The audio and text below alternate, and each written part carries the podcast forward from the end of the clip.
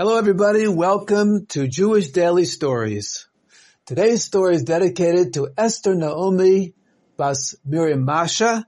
May she have a refuah shalema immediately. If you would like to dedicate a story, you may do so by emailing us at jewisheducate at gmail.com. Today's story is about stories.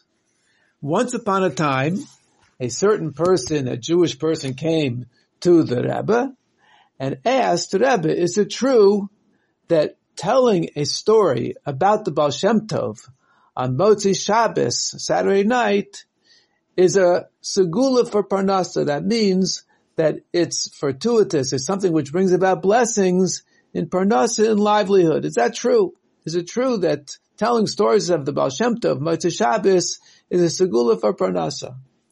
The Rebbe answered, not only the Baal Shem Tov, but all tzaddikim. Not only Motzi Shabbos, Saturday night, but any time.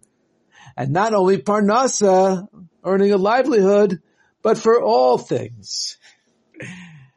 So we see from this story that any time that a person tells a story of a tzaddik, of a holy person, it is a good thing. It brings blessing into all parts of their life.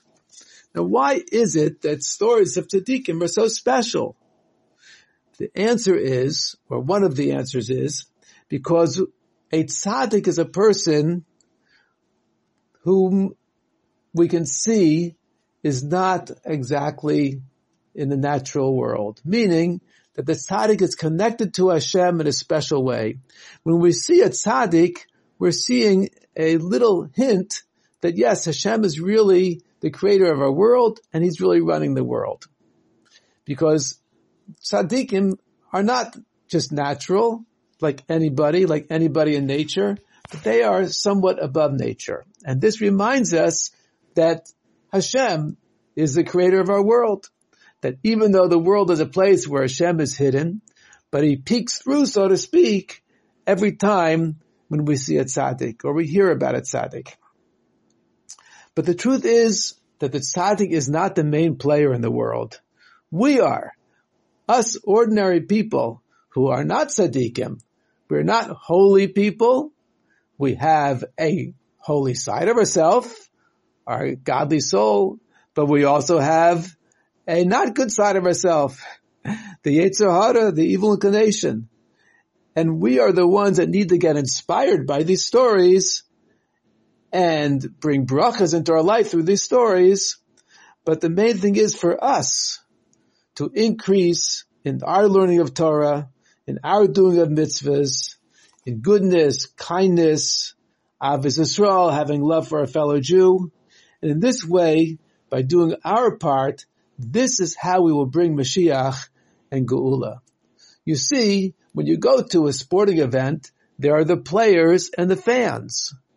The players are the people that are in the game, and the fans are the ones that are watching. Maybe they're cheering or whatever.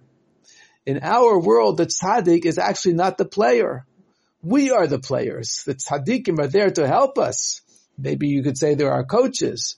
But we are really, really the players. We are the ones that when we get inspired by hearing a story of a tzaddik, and we do more learning of Torah and mitzvahs and kindness and goodness and have Ahavas Yisroel and so forth, we are the ones that are bringing Mashiach quicker. May it happen immediately, if not sooner. Thank you for joining Daily Jewish Stories. Have a wonderful day. And if you're listening to this on Friday, have a wonderful Shabbos.